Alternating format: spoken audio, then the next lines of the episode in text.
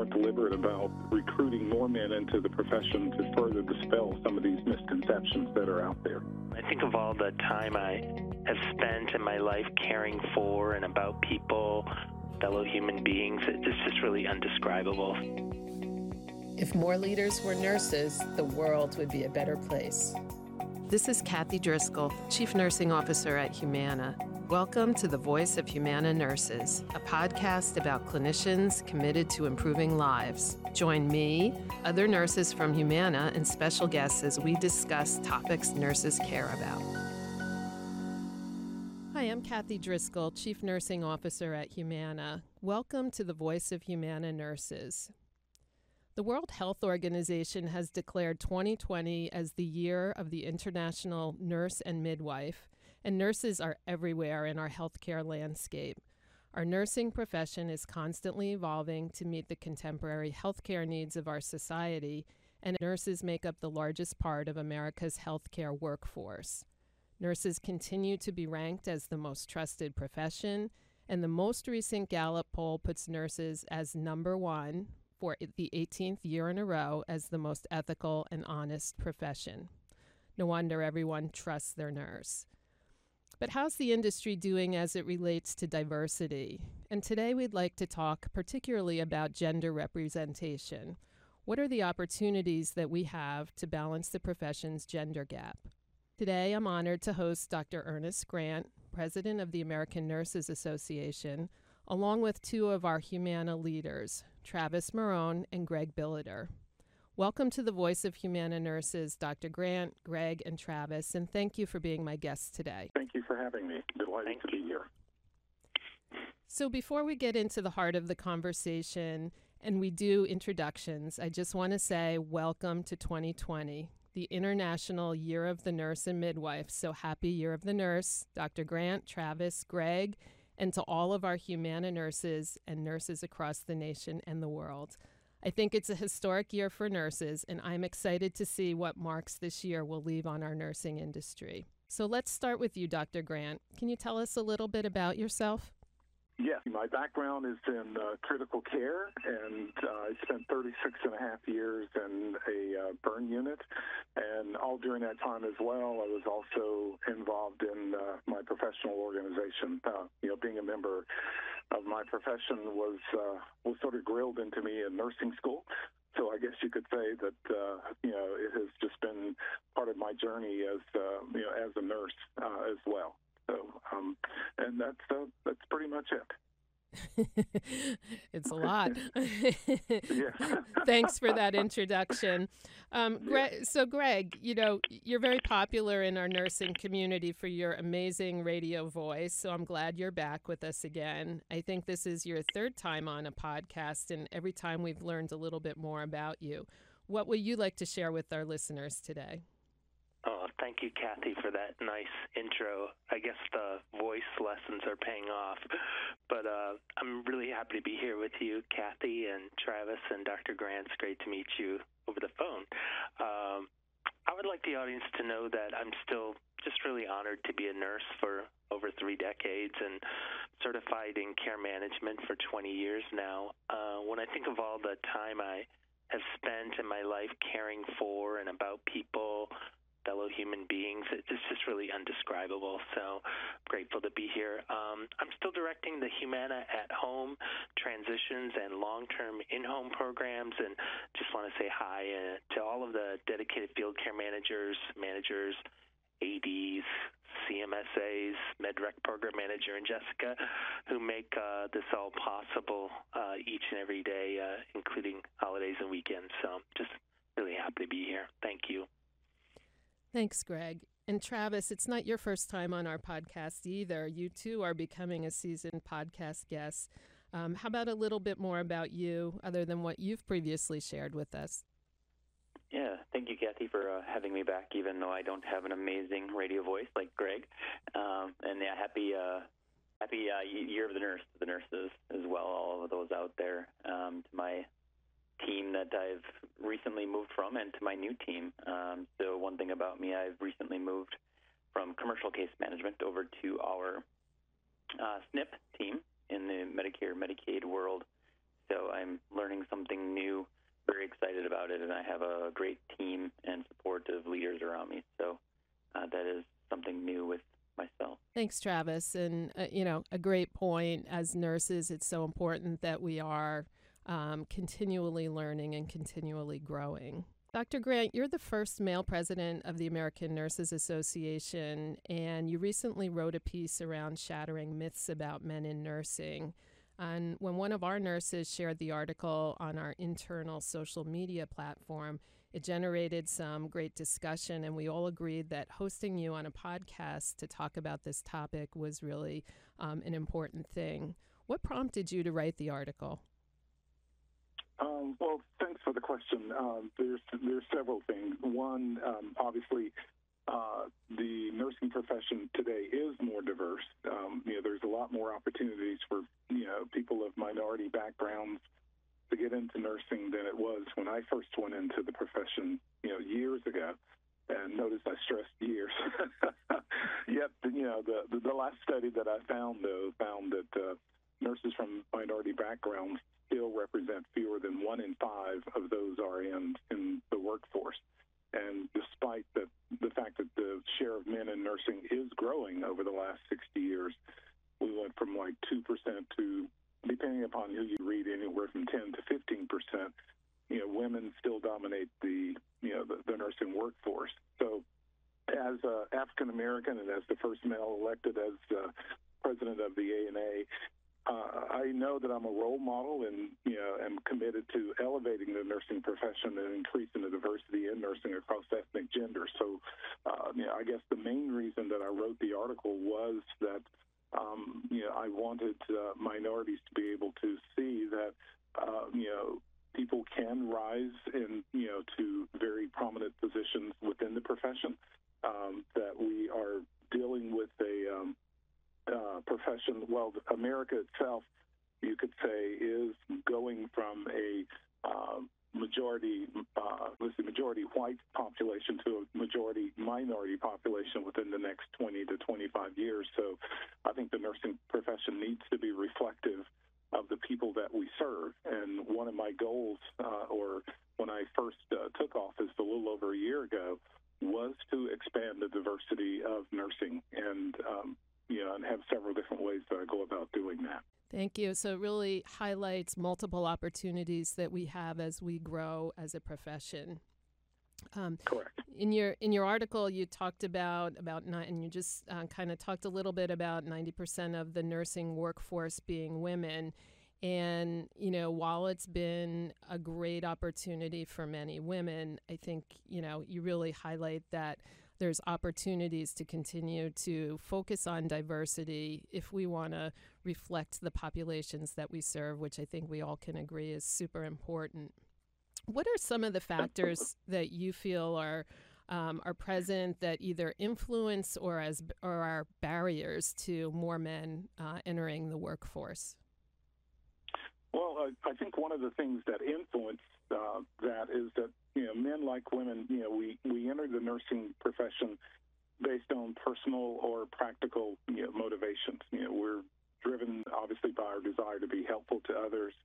Um, you know, we're influenced by the patients and the families that we care for, uh, even you know family members or our family members or friends, or uh, and also the fact that um, you know nursing is uh, is very good job security, and of course, um, the uh, it offers a lot of uh, you know diversity within itself, if you will.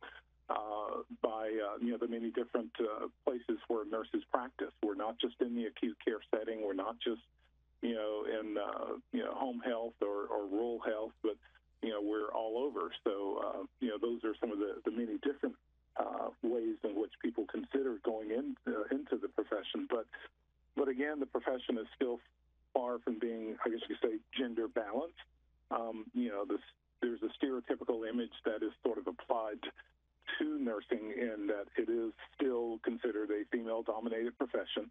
Uh, and sometimes that may uh, deter men. There's some barriers also to men in nursing.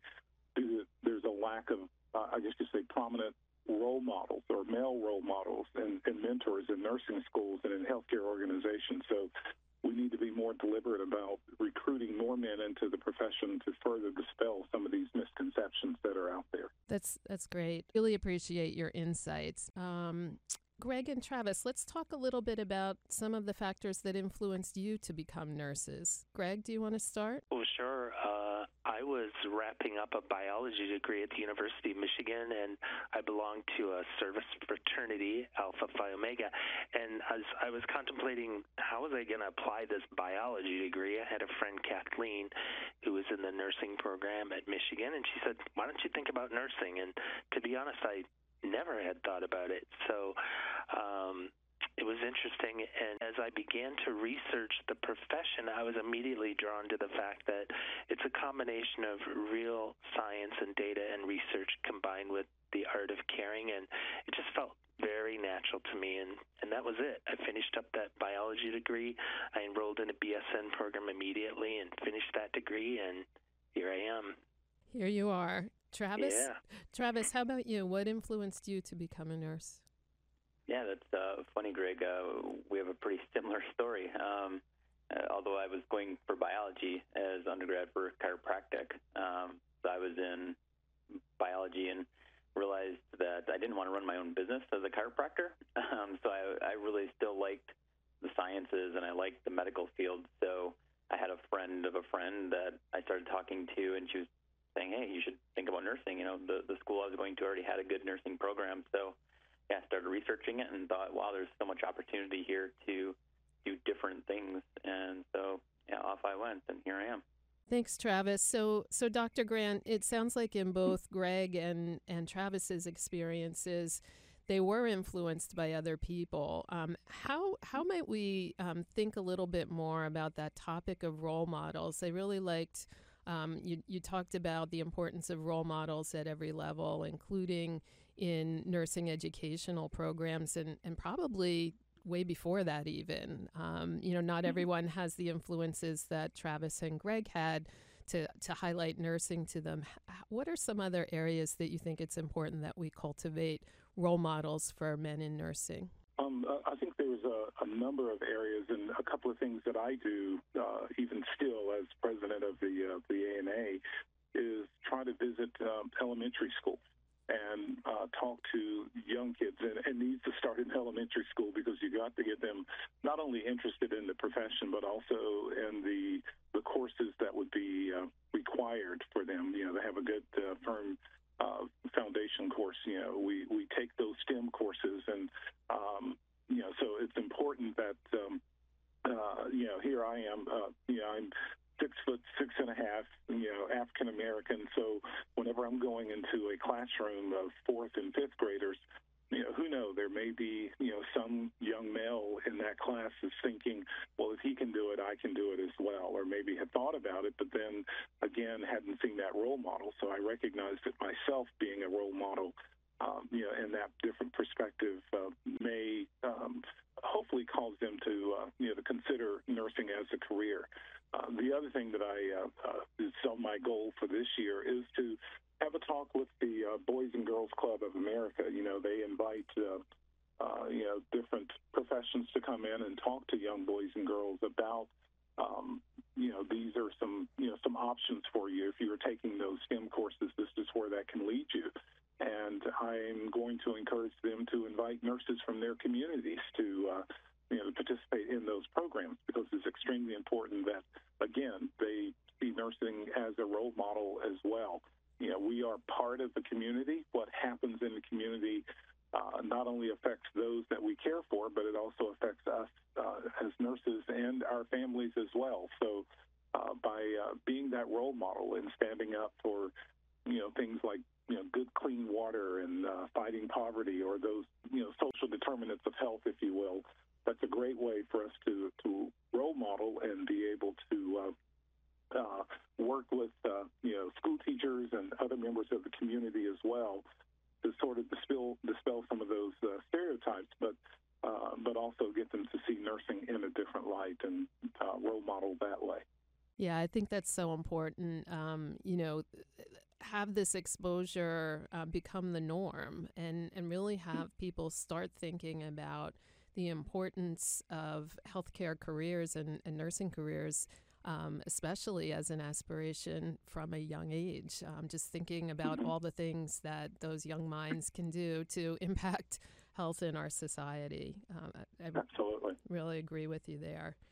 Um, Travis, um, can you talk a little bit about um, maybe how some of your earlier experiences as a nurse um, prepared you for your roles at Humana, whether you know, whether it was leadership experience or, um, you know, th- thinking about some of the things that Dr. Grant just spoke about. H- how did how did your past uh, prepare you for what you do today? Yeah, so um, good question. It really, so I was, I did about five years of travel nursing before coming to Humana. So really getting to different types of units and different populations around the country really helped get that knowledge base, a real broad knowledge base that helps when you get here because you know when you're doing things like case management and authorizations and things you you need that wide knowledge base to kind of understand and picture these members and these you know patients that are that are needing our help. So I think that really helped having that that broad knowledge base. And also moving every couple of months to a new hospital change, right? So there's always change here at Humana. So that that kind of helped me embrace change and just be used to it as part of you know life. I'm sure it really exposed you to kind of a broad range of um, roles that nurses play and settings that nurses practice in as well. Yes. Greg, how about you? Worked in a variety of uh, academic internal medicine, inpatient, outpatient settings like Travis, lots of different roles and settings, and uh, that really helped me get the experience that I still, to be honest, apply every day in what I do now. Um, the you know the foundation of that knowledge and experience uh, helped me. For example, today, whether I'm working on our disease specific best practice models or the clinical advisory committee that inf- that uh, determines where we go next on some of the actual things we do to to uh, achieve clinical outcomes for the members we serve today, or whether it's working on, like with our trend uh, uh, trend analytics and forecasting teams to determine should we do a randomized control study or a propensity match study uh, to measure some clinical outcomes of what we're trying to work on in the home. So all of that background of knowledge, education, and experience still informs everything I do today. Yeah, some some real importance um, of background and and thinking about how you can apply what you know and and opportunities that you see in practice to um, you know to drive evidence based practice in what we do and how we practice. Dr. Grant, I, would like to speak a little bit more about a subject we talked about earlier, and that is the importance of our nursing profession better reflecting the populations that we serve. On one of our previous podcasts, we were talking about culture, um, the important role that um, this plays, understanding cultural differences, understanding motivating factors and cultural norms, and, and really how that can help to build confidence and skills for our clinicians and uh, much more insight into the way that we practice um, when we engage with patients from different cultures. Um, can you talk a little bit more about some of the goals and some of the, the things that um, you and others at the ANA have done to kind of promote this, this uh, continue to promote diversity and continue to um, think about how we reflect, uh, how nursing can reflect the populations that we serve? Certainly, but I would be happy to. Uh, one of the things I think that's important to uh, for nurses to remember is think of yourself as representing, if you will, or you're the, you know, we want to provide, you know, wonderful, you know, quality care and life saving treatment for those that we care for. But, but if we don't understand, you know, who they are, where they come from, what is their cultural beliefs, uh, you know, how do they embrace, um, you know, Western medicine as opposed to, you know, a different culture that they may come from, then we can't advocate on their behalf. And to go back with uh, what you had mentioned at the beginning of the uh, the podcast. You talked about, uh, you know, for the 18th year in a row, we have been uh, listed by the public as the most trusted and ethical profession. You know, we earn that trust for a reason. It is, you know, it is because we're there 24/7. We uh, we get to, to know the patient. We get to know their families. We get to know when they are um, you know, well, let's put it this way: they they trust us with a lot of valuable information that perhaps they may not, um, you know, even let their family members know about. So, with that information and guardians of that trust, you know, we can take that and go to the healthcare team and uh, make sure that you know we're uh, making sure that the um, the patient's needs or uh, you know what the, the patient truly want is being addressed by the team and not just what we as the team think should be done, but uh, making certain that you know the patient is included in that decision making. And uh, so it's important that uh, also when you're the patient and you know just imagine yourself in a facility when you don't see someone who looks like you you know it takes a while perhaps for you to you know to gather that trust with those that you uh, you know who are providing care but it's a lot easier if you see someone that looks like you, that perhaps comes from your background. You can form that instant bond. You can reduce the amount of stress, the amount of you know worry and things like this. You know, as a um, you know someone from a minority, you may be thinking uh, or be able to bring to the team. You know, this person is concerned about you know their hospital bill. They're concerned about missing out on work. They're concerned about how, how are their family needs being met, or how are they, uh, how is the family being fed while they are here if they're the primary breadwinner? Uh, you know, putting those things at ease. Sometimes they may not, you know, know how to address those to uh, to, to non-minorities, and or or they will get around to it, but obviously, you know, perhaps sometimes they may be able to address that a lot sooner. Um, you know, by seeing someone that uh, is maybe from their culture who understands, or that uh, we could, uh, if we're from that culture, we can, you know, uh, spell that out to the team that, you know, in this culture, uh, you know, these are the ways that you approach, you know, various things that, uh, you know, uh, or various procedures, et cetera, that may be involved in that care. So, uh, you know, those are just some of the ways that uh, the importance of the nursing profession being able to better reflect the population that we serve is to uh, really uh, be a part of you know the, the patient and their community and and uh, what it is that make this person or what makes this person different from the person in the next room. Yeah, that's so important. Trust and building those relationships, those trusting relationships, is such an important part of what nurses do. So, really great points. I appreciate that. Dr. Grant, um, what, one last thing I'd, I'd like to discuss um, as we're kind of coming to the end of our time here. If we think more broadly, can you just um, talk a little bit about why um, supporting nurses um, in their development as leaders is so important? You shared personally, you know, how you were. Um, you know your journey as a role model for other nurses, um, and certainly you have a, um, a really important position and a platform to be a great uh, role model. Our listeners have heard me say this before. If more leaders were nurses, the world would be a better place. So, how should our nurses think about their development as leaders and furthering their leadership skills and their influence? What are a few things that they can think about doing? Um, uh, I think there's, uh, well, first of all, thank you for that wonderful question because, uh, you know, you're you're, you're you're right up there with, uh, talking about a, a, topic that I love to discuss. Uh, nurses are natural leaders. You know, we uh, we do it as we advocate for our patients, and we feel comfortable about that. But sometimes, um, you know, jumping out of that, uh, you know, that safety net, if you will, um, is a little bit frightening and sometimes overwhelming. But but you know, nurses can and should influence policy and practice standards that impact the access to quality, affordable care, and of course, advocate for health care overall. So, our aim uh, for this year is the year of the nurse and beyond is to raise the visibility of the nursing profession in policy dialogue and to for a greater investment in the development and increased capacity for the nursing workforce. So I encourage all nurses to raise their voice with the media by sharing uh, perspective about the value of nursing and nursing leadership. Um, we also encourage uh, people such as yourself, you know, chief nursing officers. I, I think this this podcast is a great way to, uh, you know, for nurses to be able to be spotted as leaders and and uh, you know get things out to the uh, out to the community.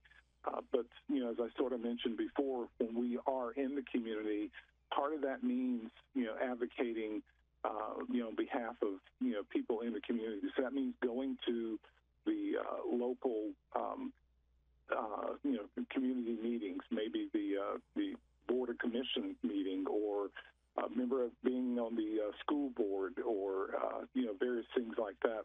There's lots of ways that we as nurses can espouse our leadership skills in so many different different ways. And of course, the most important thing is to introduce yourself as a nurse. Uh, you know that uh, you know that's extremely important too because again, it just reemphasizes that um, you know that trust that the public has and so we should take every opportunity to educate other people about nursing and show our pride in the in the, nursing profession itself.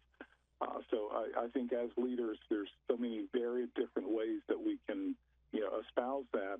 And I uh, applaud you and the uh, the staff there at uh, Humana for all, you know, for taking on this, you know, a leadership role such as this, you know, exposing nurses to uh, you know, various leadership opportunities that they could do and should be doing. Um, it all comes full circle in that it helps to raise the nursing profession, but it also means that we're able to do more for our patients in the communities in which we live. Really well said. I appreciate that. And it sounds like a topic we could uh, have another podcast on. Um, really important. So we're coming to the end of our time, and I, I really would like to thank um, three wonderful role models who are male nurses Dr. Ernest Grant and Gregg Billeter and Travis Marron. Thank you so much for being on our podcast today and for sharing your insights. And thank you for being a part of our caring nursing profession. Thank you for having us. Thank you. Yes, thank you. And to our listeners, thank you for listening to today's episode. I encourage you to subscribe to our podcast on SoundCloud, iTunes, or Google Play by searching the words The Voice of Humana Nurses.